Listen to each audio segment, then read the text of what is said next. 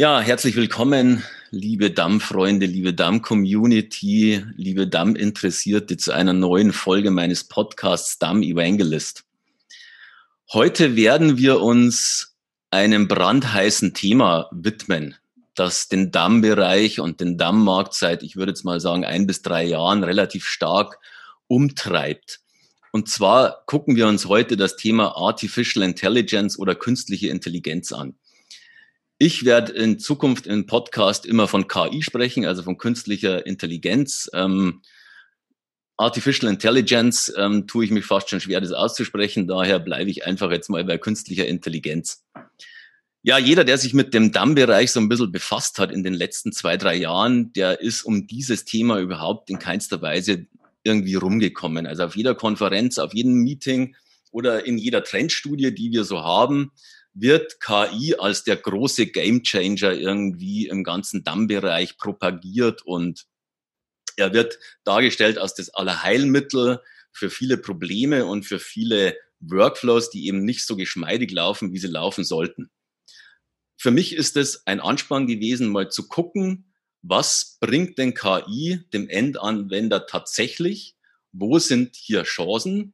Aber wo haben wir auch irgendwelche Limitierungen noch in diesem Bereich. Ja, darüber möchte ich heute mit einem absoluten Experten und Pionier in diesem Bereich sprechen, den ich mir eingeladen habe. Ich freue mich riesig, dass er heute mein Partner für diesen Podcast ist. Ähm, David Backstein, Gründer und CEO von Pick Solution in Berlin. Ich würde auch gleich mal das Wort an dich übergeben, David, damit du dich mal kurz vorstellen kannst. Gerne. Ähm, auch erstmal danke für die Einladung. Sehr Und, gerne. Ja, äh, wie du schon gesagt hast, ich bin Geschäftsführer der Pixolution GmbH, einer IT-Firma aus Berlin. Und was wir im Wesentlichen machen, ist, dass wir uns mit äh, Bildsuchen und Bildanalysen beschäftigen. Das heißt, wenn immer es darum geht, irgendwelche Informationen aus visuellen Medien heraus zu extrahieren, um sie letztendlich dann in anderweitiger Form weiterverwenden zu können, sind wir diejenigen, die sich sehr wahrscheinlich damit auskennen. Und ich selber habe auch einen technischen Background. Ich habe damals Medieninformatik studiert mit Schwerpunkt Computer Vision. Und äh, ja, letztendlich, seit ich dann aus der Uni raus bin, direkt gegründet und seitdem halt äh, in dem Bereich äh, tätig gewesen. Und äh, wie du schon richtig sagst, was jetzt im DRM-Bereich seit ein bis zwei oder drei Jahren an KI-Themen aufpoppt, das ganze KI-Thema ist natürlich äh, zwar schon ein bisschen älter, aber immer noch vergleichsweise sehr jung und äh, zwar so jung, dass als ich studiert habe, ähm, Machine Learning als, ähm, als eigene Kategorie gar nicht unterrichtet wurde. Mittlerweile ist das so, ähm, auch in meinem alten Studienfach. Ähm, aber damals gab es das noch gar nicht. Da hat man halt noch klassische Verfahren gelehrt und angewendet und mittlerweile werden die alle ersetzt durch Machine Learning basierte Verfahren. Ah, spannend. Wie lange seid ihr jetzt am Markt mit eurer Company? Seit 2009. Ich selber bin, glaube ich, 2010, 2011 dazu gekommen, auch dann als Eigentümer. Und äh, genau. Das ist ja eine lange Historie eigentlich schon, gell? Dann über zehn Jahre. Ähm, habt ihr, wo habt ihr gestartet mit eurem Business? Äh, da war ja wahrscheinlich Damm damals noch überhaupt gar kein Thema. Ähm, das ist richtig. Ähm, der Dammbereich als Markt war tatsächlich erst unser Zweitmarkt. Unser Erstmarkt war die äh, Stockfotoagenturen äh, weltweit anzusprechen, weil die äh, Millionen von Bildern haben, die Käufer finden müssen. Und äh, dafür hatten wir eine Software entwickelt, in, die in der Lage ist, diese Daten zu analysieren und eine Ähnlichkeitssuche ähm, bereitzustellen, sodass halt ein User ein Bild hochladen kann und kann dann halt relevantes, ähnliches Bildmaterial aus der Agentur finden und lizenzieren oder aber halt äh, Alternativen ähm, zu, seinen äh, zu seinen Suchen quasi ähm, vorgeschlagen bekommen. Und nachdem wir dann festgestellt haben, dass hauptsächlich Firmen diese Bilder lizenzieren, um Rechtssicherheit zu haben, äh, haben wir uns angeschaut, wo denn die Bilder dann letztendlich landen. Und naja, und die landen halt in DRM-Systemen. Und die Firmen wiederum, weil das Marketing immer visueller wird, ähm, haben mittlerweile selbst solche großen Bildbestände, dass es halt nicht mehr äh, so einfach auffindbar ist, die Daten sozusagen zu ja. sichten, auch für andere Mitarbeiter dann diesen Discovery-Schritt quasi zu haben. Und äh, dann haben wir uns gesagt, wir folgen der Spur des Bildes und partnern jetzt auch mit DRM-Herstellern, ähm, um letztendlich die Software, äh, die sich ja stetig weiterentwickelt, von uns auch dort zu integrieren und dann letztendlich in dem DRM-System auch solche Suchmöglichkeiten zur Verfügung zu stellen. Das ist ja eine, eine spannende Historie. Da, da wart ihr wahrscheinlich so ziemlich bei den ersten, die das gemacht haben, oder? In diesem Stockfotobereich. Das ist richtig. Damals gab es auch noch eine, eine Messe, das war dann Microstock Expo, die ist dann schnell wieder zusammengebrochen, wie auch der komplette Markt. Ähm, das hat sich sehr, relativ schnell aufgebaut, sehr, sehr viele Player sind dazu gekommen ähm, und hat sich dann sehr, sehr schnell konsolidiert, sodass jetzt nur noch ein paar große Player da sind und äh, wir dementsprechend gesagt haben, wir müssen da uns auch weiter bewegen. Äh, mhm und äh, nächste Märkte angehen. Nicht, dass der mhm. jetzt weg ist, der Markt, der ist immer noch äh, für uns wichtig, aber halt, äh, da ist jetzt kein, kein Wachstumspotenzial mehr da. Und aus der technologischen Ebene, das stimmt, da waren wir eine mit der ersten, die damals so ein System halt, äh, was integrierbar ist und funktioniert, auf gerade auch was so skalierbar ist, äh, halt zur Verfügung hatten. Mhm. Habt ihr da, seid ihr da jetzt immer noch unterwegs in diesem Stockfotomarkt? Also habt ihr da noch ähm, Partner oder Projekte oder ist es ja. mit der Konsolidierung, ähm, ich sage es jetzt mal ganz, ganz gemein, alles zu Adobe gewandert, wie das meistens so ist, wenn Adobe also, aufkauft? Äh, tatsächlich äh, stimmt beides. Äh, es, ist, okay. es ist so, wir haben, wir haben noch äh, Partner und es gibt auch nach wie vor noch Agenturen. Wir verhandeln gerade mit einer kanadischen Firma, die eine Stockfotoagentur ist. Ähm, und äh, also es gibt da durchaus noch Bewegung, aber minimal. Ähm, und das Zweite ist, wir hatten äh, Europas größte Bildagentur als Kunden, nämlich damals Fotolia. Und ah, ja. äh, Fotolia Was aus denen wurde, wissen wir. Genau. Wo die, die gelandet halt sind. Adobe Stock. Und genau. äh, dann war Adobe halt jahrelang unser Kunde, bis mhm. sie dann irgendwann gesagt haben, ja, Moment mal, wir sind doch ein Konzern, äh, wir haben tausende Leute, die nichts weiter machen, als halt äh, auch Machine Learning-Themen zu beackern und zwar auch im visuellen Bereich äh, können wir das nicht in-house machen. Und das haben sie dann irgendwann natürlich in-house gemacht. Aber wenn du nicht gerade Adobe bist, dann ist es halt schwierig, so eine Technologie Klar. selbst auf die Beine zu stellen. Sicher. Mhm. Ja, spannend. Spannende Historie. Dann würde ich sagen, gehen wir mal so ein bisschen in den Dammmarkt rein. Ähm, ja, letzt, letztendlich wissen wir ja alle, was, was man im Damm ablegt an, an Content oder so, ist ja erstmal nichts anderes wie, ja, ich nenne es jetzt mal dumme Dateien ähm, ja. Binaries, Files, ähm, Multimedia-Dateien, Bilder, Videos, was auch immer. Die Dateien werden ja eigentlich erst zu Assets, wenn man sie tatsächlich mit gewinnbringenden Informationen anreichert.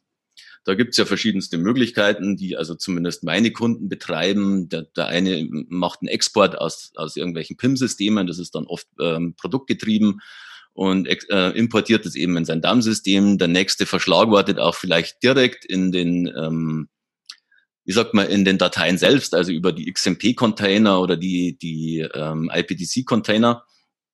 Aber an irgendeinem Punkt, und da werden dann, wenn ich zumindestens Projektgespräche führe, werden dann manchmal die Gesichter relativ lang in meiner Audience, wenn es heißt, Jungs, ihr müsst natürlich schon auch irgendwie Sorge dafür tragen, dass ihr auch manuell irgendwelche Informationen an eure Assets rankriegt, um die auch wirklich weiterhin gewinnbringend in der ganzen Kette, die danach kommt, also Stichwort Buzzword Omnichannel Marketing und was weiß ich was, oder im E-Commerce, um die auch wirklich gewinnbringend weiter verwenden zu können und natürlich, damit ihr sie auch wirklich wieder findet.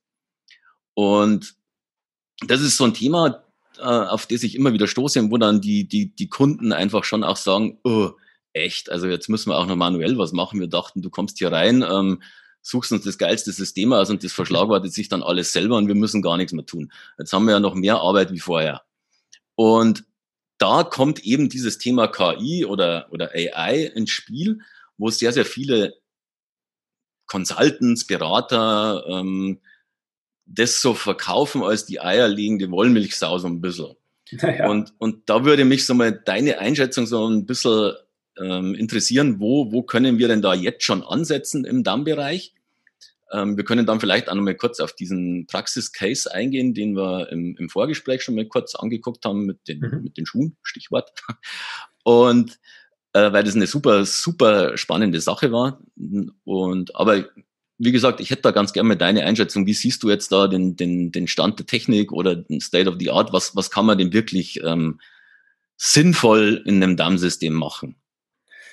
Das ist natürlich eine Riesenfrage. Äh, ich, starte dementsprechend mal mit der Erwartungshaltung des Kunden. Du hast schon richtig gesagt, dass äh, der Kunde ähm, eigentlich erwartet, dass alles automatisiert passiert, wie so eine Art magische Box.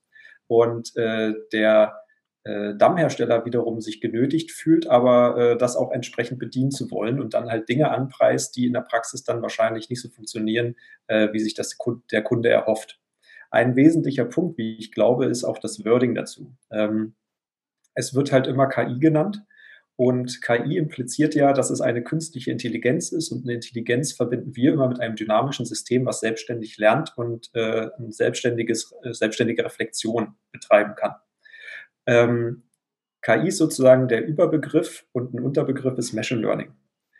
Und das, was tatsächlich im Einsatz immer ist, sind Machine Learning basierte Systeme, ähm, die eben nicht dynamisch sind, die eben nicht quasi ein Bewusstsein im DRM selbst haben, sondern einfach nur Algorithmen sind, äh, die halt ein bisschen neu sind und die in der Lage sind, spezifische Aufgaben zu tun. Ähm, sagen wir es mal so. Und in den meisten Fällen sind sie eben statisch. Und wenn man jetzt also erwartet, dass man mit seinen speziellen Daten, die äh, ein DRM-Kunde äh, hat, dort einpflegt und dann ähm, ohne dass das äh, System Wissen über diese Daten hat, also kein, kein Domainwissen hat, äh, dass das System in der Lage ist, die wesentlichen Informationen anzureichern, die ein Mensch anreichern würde, dann äh, wird man herbe enttäuscht werden, weil das nicht möglich ist. Okay. Du hattest gerade, ähm, ganz kurz, du, du hattest gerade von Domänenwissen gesprochen. Was kannst du da kurz einen Satz dazu sagen, was du darunter verstehst? Ja, ähm, wenn ich ein, äh, ein wenn ich jetzt ein, ein Hersteller bin, der Immobilien äh, herstellt, dann habe ich sehr wahrscheinlich äh, an Daten in dieser Domäne sehr viel. Das heißt, ich habe sehr viele Bilder von Häusern, ich habe vielleicht auch Verträge, die sich auch mit der Nomenklatur um äh, mit, mit, mit Bauwording äh, auseinandersetzen. Äh, und es ist sehr unterschiedlich zu beispielsweise einer Reiseagentur, die dann halt eher Fotos von Urlaubsorten hat und äh, auch ein anderes Wording in ihren PDFs und sonst was. Das heißt, es sind sozusagen die spezifischen Domänen, in denen sich dann die User jeweils äh, bewegen. Und das DRM-System ist aber halt so generisch, dass es ja für alle quasi anpassbar oder einsetzbar ist, weil es letztendlich genau. erstmal Daten aufnimmt. Und dann ist immer die große Frage, wie lässt sich äh, das DAM-System an den äh, an die Inhalte des jeweiligen Kunden anpassen. Und da meine ich jetzt nicht unbedingt, dass man sagt, welche Kategorien hat der Kunde und man spezifiziert Kategoriebäume und sowas. Das ist auch alles äh, durchaus sinnvoll hier und da, sondern halt im Hinblick auf eine äh, automatisierte Verschlagwortung sollte da schon klar werden, dass das System nicht erraten kann und um was für eine Domäne es sich jetzt handelt und was davon relevant ist. Also wenn ich jetzt beispielsweise ein, äh, ein Haus habe, ein Bild von einem Haus, dann äh, habe ich vielleicht eine Verschlagwortungs-Engine, äh, die in der Lage ist, äh, Häuser zu klassifizieren, im Sinne von, es kann erkennen, dass dort drauf ein Haus abgebildet ist. Der Nutzer aber erwartet vielleicht gar nicht zu sehen, äh, dass da jetzt ein Haus drauf ist, sondern er achtet auf was ganz anderes, auf den Giebel oder auf den Putz, auf äh, irgendetwas anderes, auf den Stil des Hauses. Und ähm, das ist dann also etwas, was halt spezifisch ist und was eben nicht out of the box funktionieren kann, weil es bedeuten würde, dass ein Verschlagwortungssystem äh, in der Lage ist, die komplette Realität äh, in sich schon abzubilden und äh, automatisiert den jeweiligen Fokus so zu setzen, dass äh, es genau das verschlagwortet, ähm, was der Nutzer erwartet. Da merkt man schon, das geht nicht. Das ist ungefähr so, als würde ich von einem anderen Menschen erwarten, dass er weiß, was ich denke. Ja, das ist, das ist eine sehr spannende, ähm, ja, ein sehr spannendes Thema und ein sehr spannender Einwand auch, weil, wie du richtig gesagt hast, wenn du jetzt jemanden hast, der, was weiß ich, fällt jetzt auch nichts anderes ein, nur, nur Fahrräder verkauft oder so. Und dann, dann wird das, ähm, wie sage ich denn, ähm, dann wird die, Ver, die Verschlagwortung eben mit dem, mit dem Keyword Fahrrad ähm, ja gemacht, dann bringt ihm das ja erstmal überhaupt gar nichts, weil er ja nichts anderes hat wie Fahrräder. Ähm, das heißt, ich, ich muss das ja irgendwo auch neu auf eine andere Ebene runterbrechen.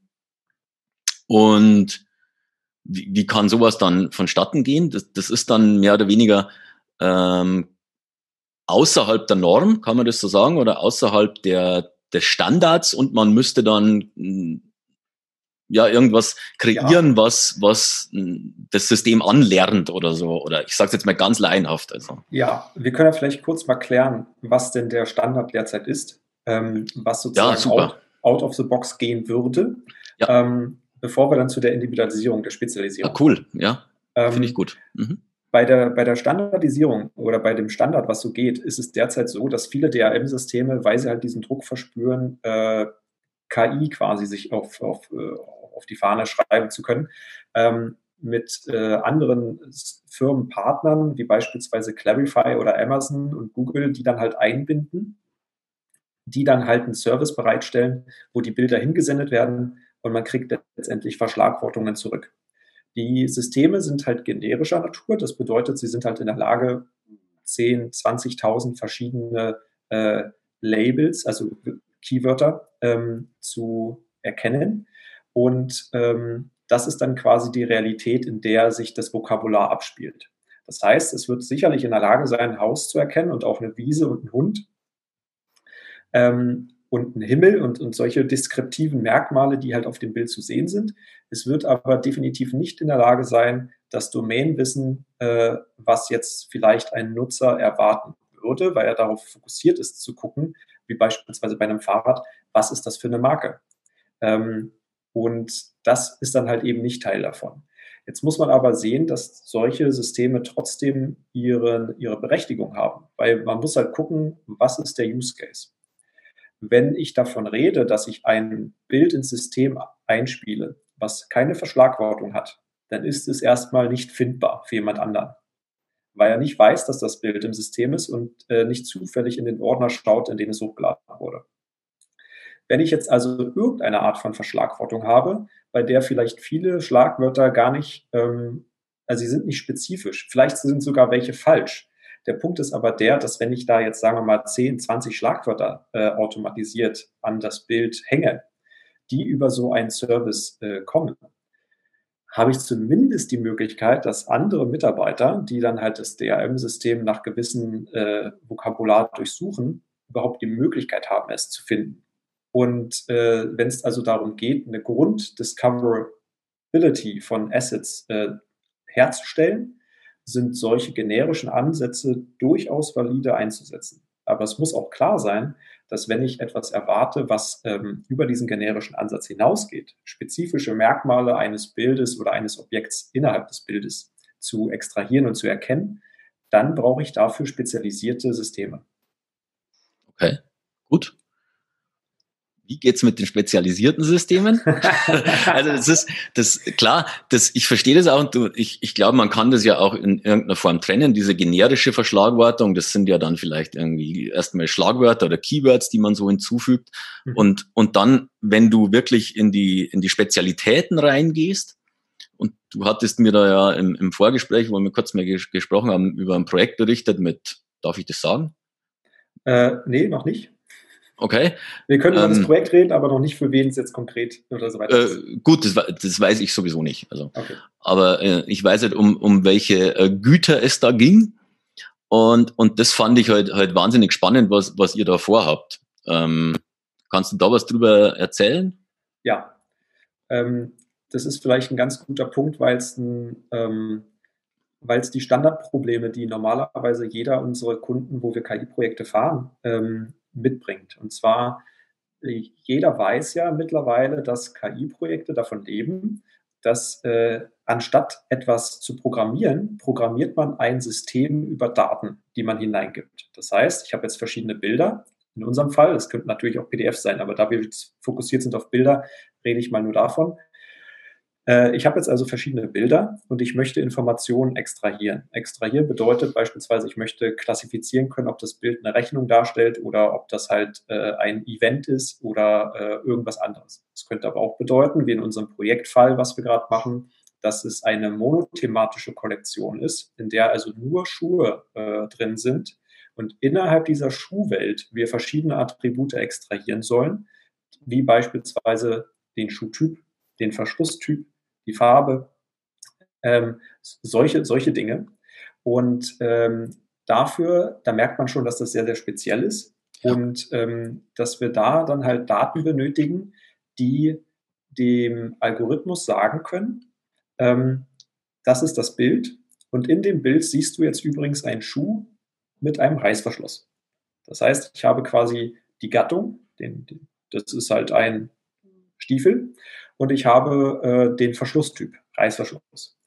Und davon brauche ich super viele Beispiele, damit äh, ein System in der Lage ist, diese Bilder, die wesentlichen Merkmale zu extrahieren.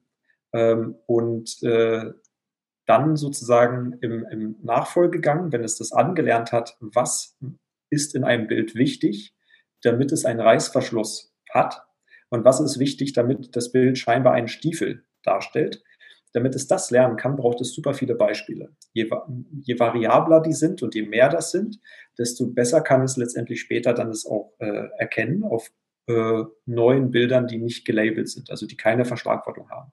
Und das ist ja immer der Sinn und Zweck der Sache, dass ich also ein System habe, was ich erstmal anlernen muss, was, ähm, wo ich dem System sagen muss, was ist die Wahrheit.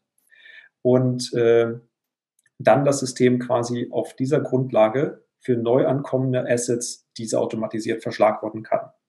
Und das Problem an der Stelle ist jetzt, dass die Kunden diese Daten äh, gar nicht haben. Das heißt, wir sprechen jetzt mal, wie du vorhin schon gesagt hast, von Daten versus Assets, könnten wir auch in dem KI-Sprech äh, reden, Daten versus Trainingsdaten.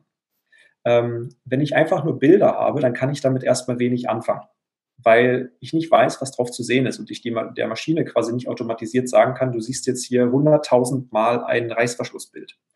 Ähm, das heißt, jemand muss diese erstmal initial verschlagworten. Und diese Aufgabe ist genau das, was der Nutzer eigentlich erwartet, was ein fertiges System ja schon bieten soll. Und stattdessen muss es jetzt, müssen die Leute jetzt erstmal irgendwie diese ganzen Daten zu Trainingsdaten verwandeln, indem sie manuell verschlagwortet werden.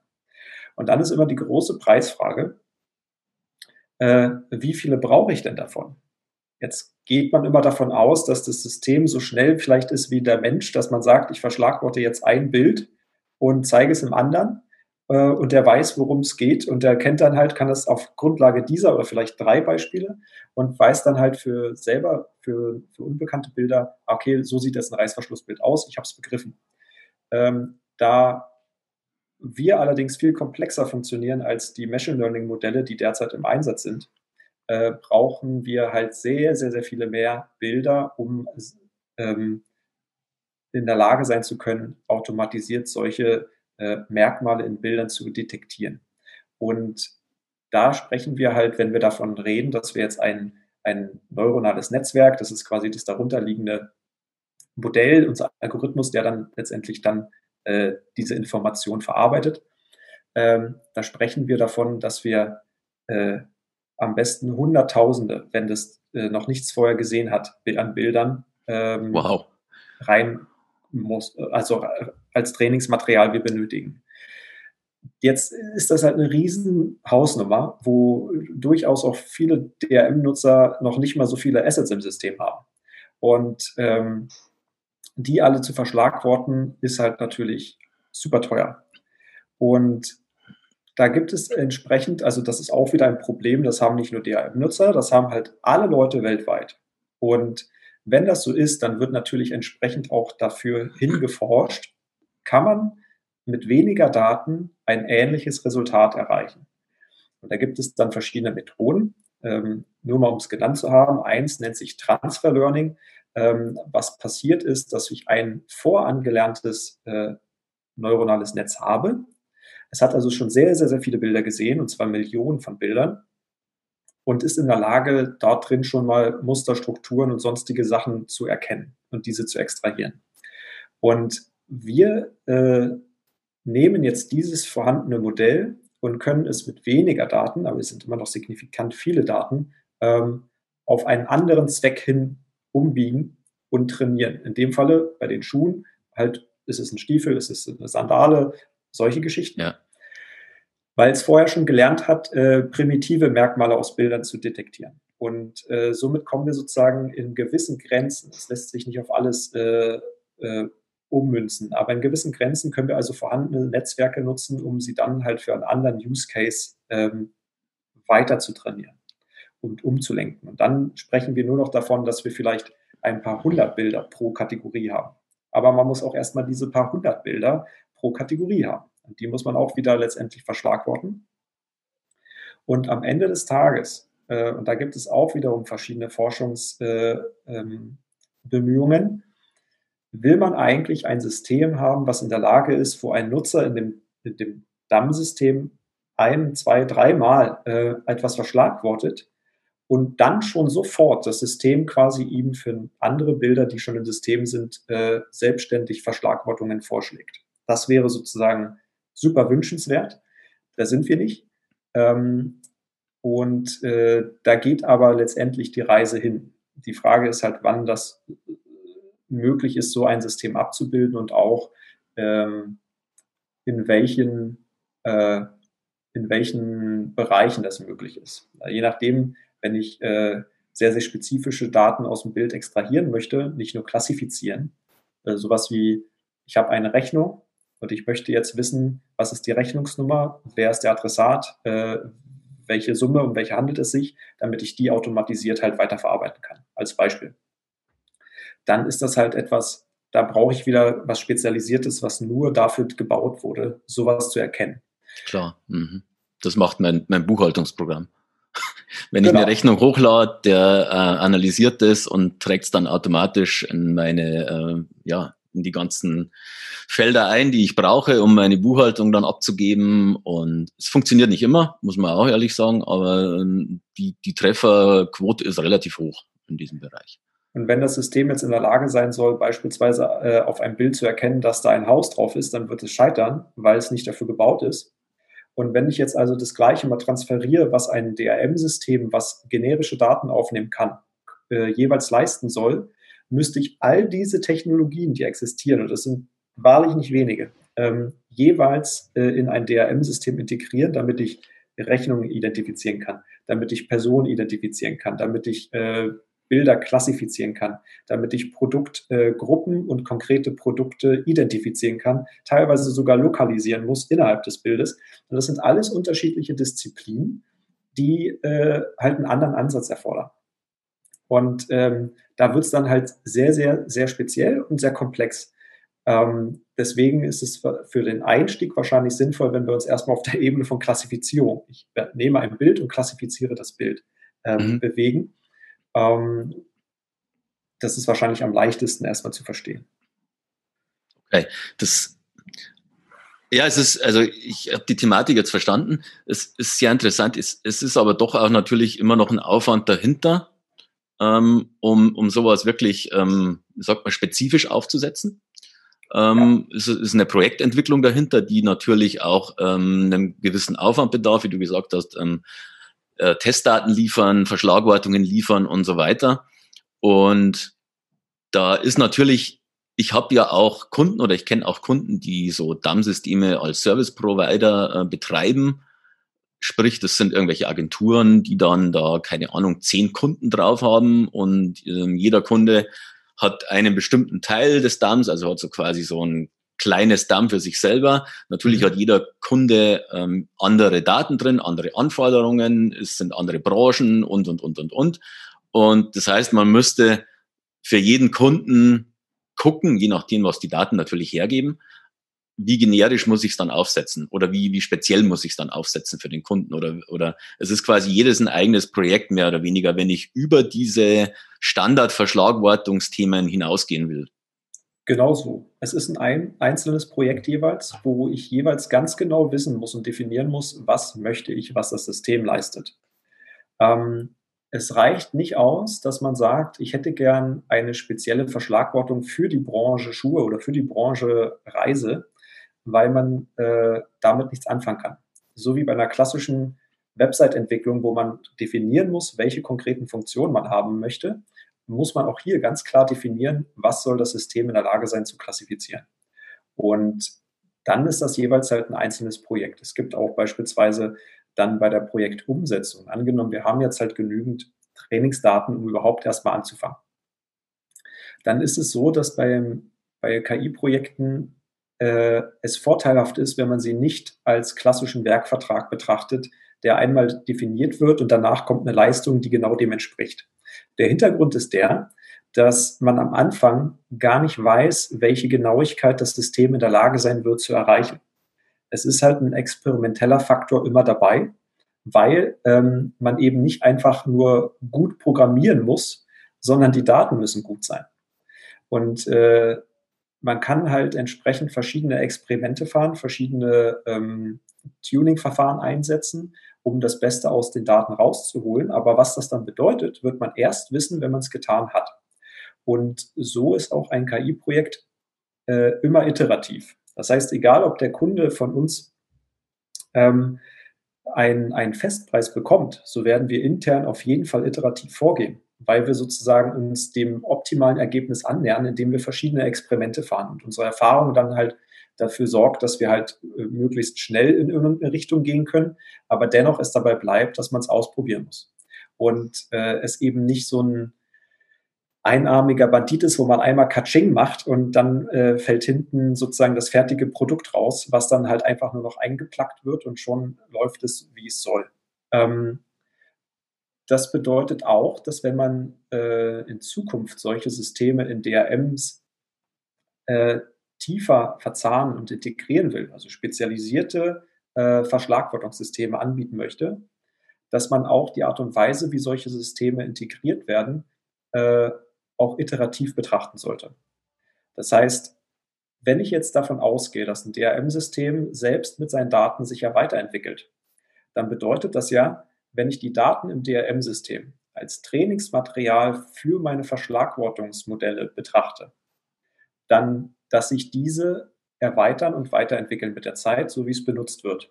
Und das bedeutet natürlich auch, dass wenn ich mehr Trainingsmaterial wieder angehäuft habe, es ab einer gewissen Zeit äh, durchaus sinnvoll wäre, nochmal mit diesem erweiterten Datensatz das Modell äh, anzulernen, sodass ich halt eine höhere Genauigkeit bekommen kann und somit das System mit der Zeit immer besser werden kann. Ähm, dazu kommt noch, dass mit äh, laufendem Betrieb auch ähm, Konzeptswitche passieren. Das heißt, das, was ich früher als Kategorien, die erkannt werden können sollen, äh, definiert hatte, ist mittlerweile vielleicht nur noch zur Hälfte richtig. Es sind neue Kategorien hinzugekommen, alte fallen weg, äh, sei es jetzt bei Produktgruppen, bei Fahrrädern oder so. Da ist es dann halt Mountainbike, BMX und vielleicht gibt es jetzt noch eine, neues, eine neue Kategorie, aber Hollandräder fallen raus, nur mal so jetzt hingesponnen. Das heißt, das System ist aber auf diese Kategorien nicht angelernt worden und kann diese dementsprechend natürlich auch nicht predikten, also nicht äh, erkennen. Und äh, dann, auch dann macht es halt Sinn, so ein System ähm, iterativ halt zu sehen, sodass sich das auch entwickelt, wie die Daten auch. Weil ein Machine Learning System ist im Wesentlichen ein Abbild oder ein Derivat, äh, was man herstellen kann aus den Daten, die in dem DAM-System sind, wenn wir jetzt von einem solchen spezialisierten Modell reden. Und wenn das so ist, dann ist es ja klar, dass dieses Modell sich weiterentwickeln muss, wenn sich die Daten weiterentwickeln. Und ich glaube, dass da ähm, noch relativ viel an, an Kommunikation passieren muss, dass solch eine Sichtweise sich verbreitet, weil derzeit die Sichtweise halt ist, naja, ich binde jetzt hier einfach Clarify oder Amazon an und äh, dann ist es das. Das heißt, ich habe ja noch nicht mal irgendeinen Lernschritt, sondern ich aktiviere etwas und dann funktioniert es. Und wenn wir jetzt in echte, äh, spezialisierte Modelle für den Kunden reden, dann bedeutet das, wir müssen in einen iterativen Prozess gehen. Idealerweise. Wenn der Kunde das nicht will, dann kann er natürlich auch mit einem statischen System äh, glücklich werden. Das ist immer anwendungsfallabhängig, aber je mehr sich die Daten ändern mit der Zeit, desto mehr wird das sicherlich notwendig sein können. Die wir ja jetzt eigentlich im Moment noch nicht haben im, im Darmbereich, oder? Also mir ist jetzt nichts, nichts bekannt, wo, wo so ein iterativer Prozess, ähm, wo quasi die Software mitwächst und, und die, die, die KI darunter ähm, neue Dinge adaptiert und, und lernt und was auch immer, sondern wie du, du schon sagst, werden halt Frameworks oder, oder, oder äh, Dinge eingebunden uh, und die machen den Standard im Moment. Genau. Das ist ein, also der derzeitige Zustand ist wahrscheinlich auch einem zwei einfachen Fakten geschuldet. Das erste ist, ähm, die Dampffirmen haben das Know-how äh, in-house wahrscheinlich nicht. Das zweite ist, ähm, wenn sie es haben, werden sie es vielleicht trotzdem nicht machen, weil äh, ein Machine Learning System anzulernen extrem viel Ressourcen benötigt. Und dann beim Laufen, im laufenden Betrieb nicht mehr so viel, aber immer noch mehr, als wenn ich jetzt einfach nur klassische Textanalyse mache. Das heißt, ich lade meine Dateien hoch. Was passiert normalerweise? Die IPTC-Daten, äh, die XMP-Daten werden an den Dateien, die da angehängt sind, extrahiert und werden durchsuchbar gemacht, sodass ich die dann Richtig. halt in meiner äh, Suchmaske eingeben kann. Mehr passiert ja gar nicht. Das ist sozusagen sehr, sehr, sehr simpel. Bei einem Machine Learning-Verfahren werden halt äh, im Schnitt, wenn wir jetzt von Bildanalysen reden, nur damit man rausfinden kann, was auf dem Bild drauf ist. Und ich habe schon ein fertiges äh, Modell angelernt im System drin. Um ein Bild zu analysieren, werden beispielsweise äh, bis zu 400 Millionen Parameter durchgerechnet. Und ähm, okay. jetzt habe ich halt also mal ein, ein Batch, ein, ein, ein, also eine große Anzahl an Dateien, die ich hochlade. Da kann man sich schon vorstellen, dass der Aufwand, ein Bild zu analysieren, mit solchen Machine Learning Verfahren ein ganz anderer ist, als wenn ich jetzt meine äh, klassischen textbasierten äh, Informationen extrahiere. Und dieser, dieses Mehr an Ressourcenaufwand für den Betrieb in-house, aber noch viel, viel, viel wichtiger, das äh, kontinuierliche Neuanlernen in-house ist so groß, dass es den normalen Betrieb eines DRM, also was die Ressourcen dafür angeht, die Hardware, die man hinstellt, bei weitem übersteigt. Und äh, aus meiner Perspektive ist das der Grund, einer der, der Gründe, warum da jetzt kein System sowas anbietet. Ein anderer Grund ist der Prozess. Wenn man ein sich veränderndes, quasi automatisch veränderndes System haben möchte, dann würde es idealerweise so aussehen, dass der Nutzer äh, die Daten verschlagwortet, manuell. Dann, wenn er Zeit hat, in der Form, wie er es braucht. Und es gibt dann einen beispielsweise Admin-Bereich, wo man definiert, das sind jetzt die Klassen, die ich definiere, die Schlagwörter, die ich zur Verfügung habe und sage, jawohl, äh, die möchte ich jetzt anlernen. Und das System weiß ja, ich habe jetzt von dieser Kategorie A, sagen wir mal Stiefel, äh, in dem System 30 Stück drin. Ich habe von den Sandalen äh, 130 Bilder damit verschlagwortet. Und dann habe ich noch weitere Kategorien. Das sind also meine Trainingsmaterialien, was ich jetzt zur Verfügung habe dann kann ich auf den Knopf drücken und sage, lernen wir die jetzt mal an. Dadurch, dass aber kein Mensch mehr in der Schleife ist, äh, ist die Frage, ob das, was dann rauskommt, auch gut funktioniert. Das ist das eine. Aber der Hauptaspekt ist der, ich brauche sehr, sehr viele Ressourcen. Ähm, und das zweite ist, ich brauche einen Prozess in dem DAM selbst, das äh, im User Interface, was es mir ermöglicht, solche Prozesse abzubilden und anzustoßen. Und äh, das ist halt sehr aufwendig. Es braucht ein Konzept dafür.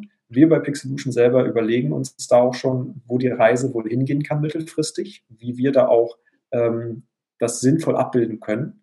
Wo seht ähm, ihr das in, dem, in der ganzen Workflow-Kette?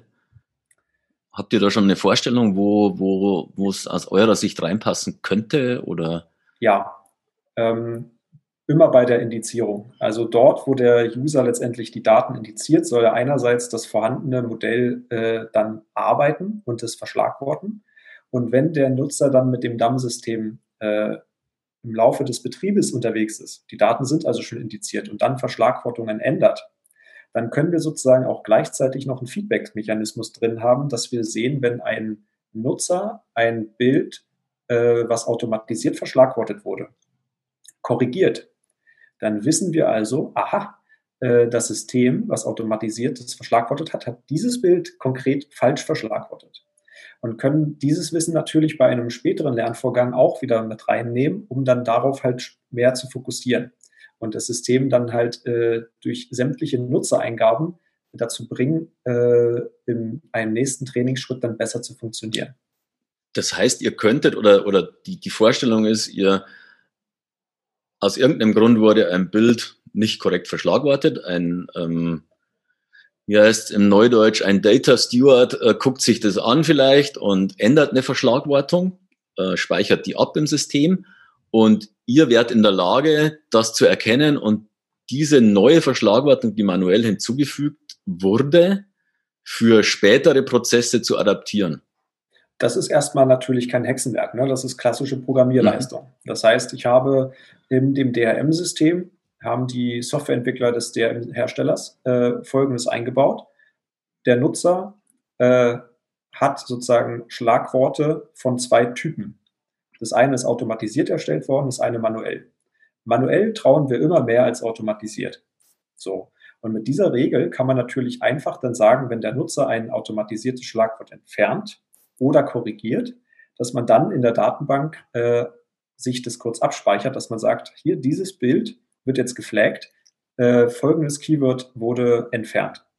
Und dadurch hat man halt ein Wissen aggregiert. Das heißt, der Nutzer hat, ohne es zu wollen, einfach nur weil er sieht, ey, das ist falsch, das werde ich jetzt korrigieren. Er sieht vielleicht noch nicht mal, dass das ähm, Keyword automatisiert erstellt wurde. Aber er hilft sozusagen, er gibt Feedback und äh, dieses Feedback kann ja dann später natürlich beim Training äh, berücksichtigt werden, dass halt solche Art von Bildern oder solche Kategorien ähm, entsprechend stärker gewichtet werden.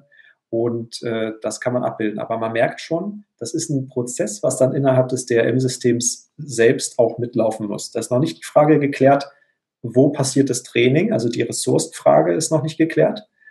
Aber ähm, dass sozusagen die, die Daten, die in einem DRM-System sind, als mögliches Trainingsmaterial verstanden wird, ist, glaube ich, schon mal der erste Schritt hin, dass man sich überlegt, wie kann man diese Trainingsdaten möglichst effizient verwalten. Bisher geht es ja immer darum, dass man die Daten verschlagwortet, damit Menschen was mit anfangen können. Was wäre, wenn man es weiterdenkt und sagt, wir wollen, dass die Daten so verschlagwortet werden, dass, das, äh, dass die Maschine damit was anfangen kann. Nämlich, dass es halt geeignet ist, um damit halt äh, Machine Learning Modelle anzulernen.